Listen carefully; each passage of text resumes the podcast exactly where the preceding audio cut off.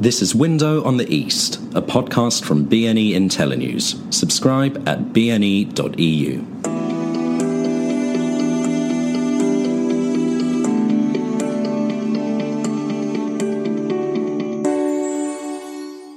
Hello and welcome to Window on the East with me, Ben Aris, the editor of BNE IntelliNews. Vladimir, I wanted to talk to you about uh, economics, um, specifically the State of the Nation speech. And you were in Vedomosti saying, I mean, we start with the obvious thing. The second half of the speech was about uh, the new missiles, very military. However, you said in Vedomosti, actually, the defense spending has been cut. And to a point where that might even affect industrial production. The, the, the whole budget going forward and the program for the federal government seems to have just taken a radical turn back towards social spending, towards restoring the prosperity that Russia's uh, enjoyed in the boom years because they've sacrificed that prosperity in order to pay for this arms, you know, with the showdown with the West. But despite all those missiles in that speech, it seems that that phase has come to an end. So let's start with defense spending. I mean, has it actually been cut in the budget? No, it has been cut uh, last year.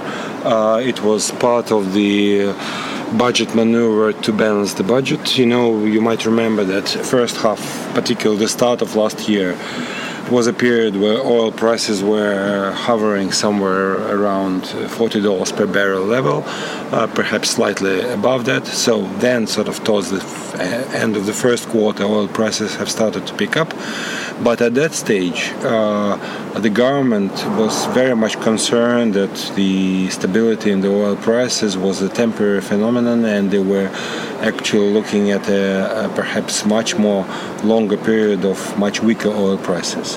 For that matter, they wanted to cut the uh, budget deficit, uh, which was arising as a result of falling government revenues due to weak oil prices. And in order to do that, they were looking at the budget expenditures. Uh, so uh, basically, you know, cutting dramatically cutting social expenditures like salaries or pensions, uh, it's it's always a very difficult, if not uh, totally impossible, decision for any government. Mm. Uh, given you know the political cycle in Russia, that was uh, not something that the government would seriously consider. Uh, out of the non-social expenditures, uh, basically the the biggest chunk is defense spending. Mm. So so they uh, decided to what they said they're going to postpone uh, implementation of certain defense uh, programs uh, related to upgrading military hardware in the army. These programs were running for, for quite a few years, mm-hmm. since year 10. Uh, uh, but for year 17, they decided to postpone to basically shift them over to uh, further years and to cut spending for for that particular year. So yes, indeed, there was some uh, some cuts in defense spending. I cannot give you any data here simply because the all data on defense spending in Russia is classified.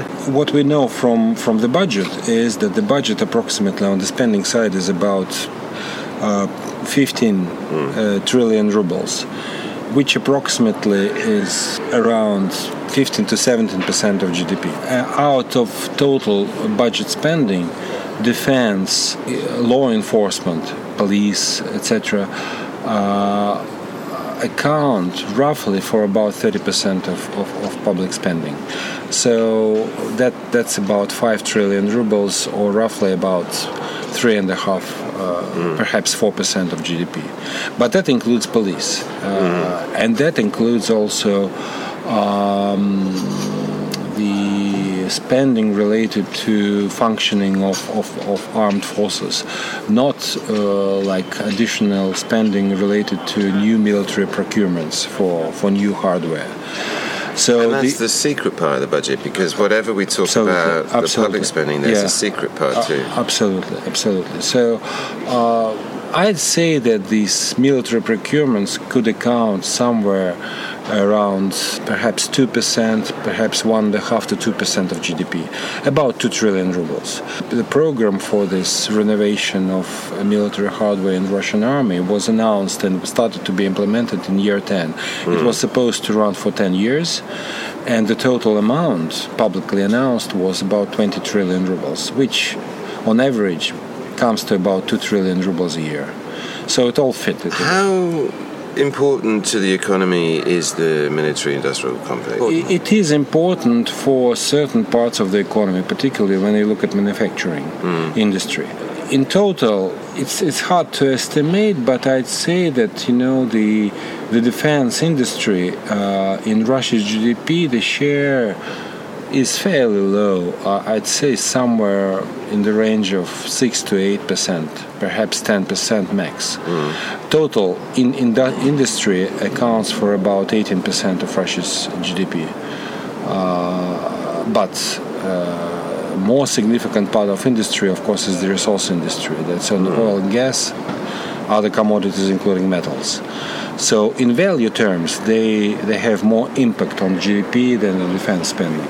However, for manufacturing output, it is quite significant. And that's one of the explanations why we have seen this fairly significant slowdown in manufacturing output towards the end of last year. So I think uh, it was driven quite significantly by these cuts in defense spending. So moving on, then Putin actually laid out a lot of very ambitious goals, um, which suggests you know the whole structure of the spending, the state support is now shifted back towards um, the people. One of the claims he made or goals he set was to increase GDP by 50% over the next six years, the next term of office. But is that realistic? Ministry of Economy is saying at best we're looking at 1.5, 1.8 this year. Goldman Sachs said 3.3, which is by far the most optimistic, but none of those are going to produce a 50% increase in six years. Yeah, it's, it's, it's not very realistic, I'd say. Uh, again, you know, there are various ways to look at that. One way, and I think that's what eventually Putin would stick to, is trying to to put what he says ambitious goals in front of the government, sort of demanding more from them, and if they eventually come up with a slightly uh, lower output, again. Uh, that could create more impetus for the economy rather than setting what could be seen as a realistic goal mm. and then f- uh, falling on that. So he set the bar high, fully expecting everyone yeah. to miss the target. So, or at least trying to put more pressure on the government to try to reach this target. So the government would work much harder mm. than otherwise. It's Realistically, a very Soviet way to do things, though. Yeah, in a sense it is. The whole practice of setting targets for six years is, is, is very much uh, sort of Soviet type. and again, listening to the speech, it was like, you know, a bunch of big, broad goals. We're going to increase the construction of residential housing from whatever it is, 80 million square meters to 120 square meters. But in terms of you know bureaucracy, or, or there, there was very little. I mean, there was some talk about digitization, but that seems to be the thrust of the um, the reforms, such as mm, they are. No, I tend to disagree here because there few things. Look, when when people talk about structural change in Russia, and that's a very fashionable topic, everyone talks about that for years.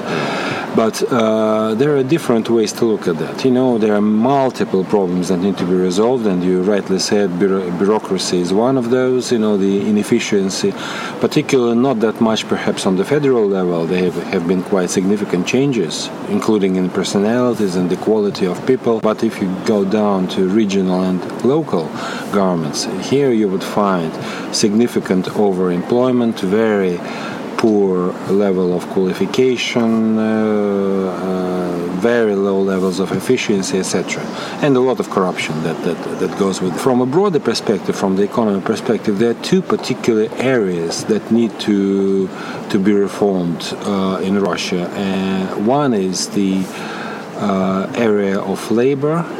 Uh, Russia faces, uh, you know, significant demographic problems because of aging population and uh, uh, you know the labor force is already shrinking. It's not shrinking dramatically, but it is shrinking, and it will be shrinking fairly dramatically in the years to come because of aging population. So something needs to be done with that. One is perhaps creating more incentives for people to work for a longer period of time, including the retirement age. The other one is actually boosting the quality of labor, creating a situation where the efficiency of labor would allow the economy to continue growing rather than to stagnate or perhaps even to fall. Referring to what Putin said, he actually made accent, you know, on on the quality of labor through education, healthcare, etc. That's that's an idea that has been more perhaps. Uh, profoundly expressed by Kudrin and his uh, Center uh, for Reforms uh, over the past you know couple of years, and Putin actually tended to take this idea on board. So this is one issue, and the another issue where I and I think the market generally tends to be a bit more skeptical. Putin did mention that he would like to see lower share of the state in the economy. He didn't specify how that could could happen. Obviously, one obvious way is through privatization of state property and decreasing the role of the state in the economy. But that needs to happen because the role of the state in Russian economy, if anything, has expanded over the past few years. The fact is that the state now controls significant part of. Do you? Because um, there's been a debate. There was a study by the uh, Anti-Monopolies Commission, and they said 70% state um, participation. Whereas some of the independent uh, houses, when I noticed it, actually is around 40%. Well, it depends how you uh, calculate that because technically uh, some larger companies like Gazprom, Rosneft, Sberbank, VTB, they are uh, traded. So uh, the state happens to be the major shareholder but uh, there is a significant part of private capital in these companies, and technically they are not 100% state-owned. So if one looks at 100% state-owned companies, then yes, the share of the state is much smaller. I'd say that somewhere in the range of 30 to 40% max. Perhaps 40 is a bit too much. I think that 30, 35 would be would be the right uh, number. But if you add in the largest companies that are de facto controlled by the state and often actually fulfill the state orders, then this, the, the share of the state is about 50% for sure. I'd say 70 is a bit too much, but somewhere in the range of 50 to 60 would be, uh, so to, me, to, to, to me, uh, the right number. Because isn't that the essence of the structural reform that you have half the population, I think officially it's quarter of the population are actually public employees. But if you include families that are dependent on budget yeah. money, then it's actually more like 50% of the population. Well, it's, it's definitely more than 50%. I can give you one number, which is uh, Russia has roughly about 42 million pensioners, mm. all receiving funding from the state. And that's, mind you, one third of Russian population.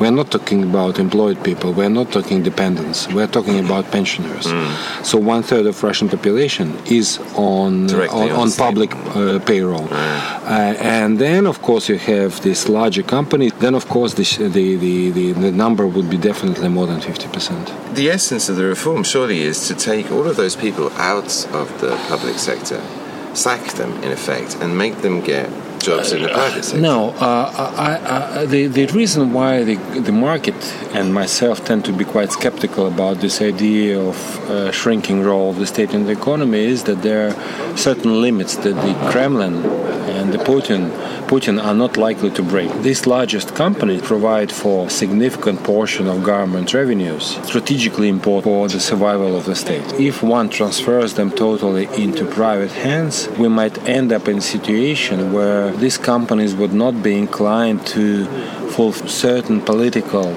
objectives set by the state. And in many instances, they do play a very crucial role in a wider geopolitical area, like Gazprom, the pipelines it, it puts uh, both to Europe and China. They have a direct geopolitical sense to that. So it is highly unlikely that uh, Kremlin is really prepared to give away its control over these companies because one could easily imagine that if Gazprom becomes a fully uh, private company or the state share in this company shrinks to a minority one, then at a certain stage the, the board of directors of Gazprom might decide to be more efficient on spending to cut certain projects, including some yeah. of the pipelines, which are massive. They would start uh, thinking about their shareholders and not what the government absolutely, Absolutely, They would boost the dividend payouts, they would cut on many investments, etc. And eventually, from political standpoint, Kremlin could, could, could lose a lot. On that note, Vladimir, thank you very much for taking yeah. the time. It's yeah. extremely interesting.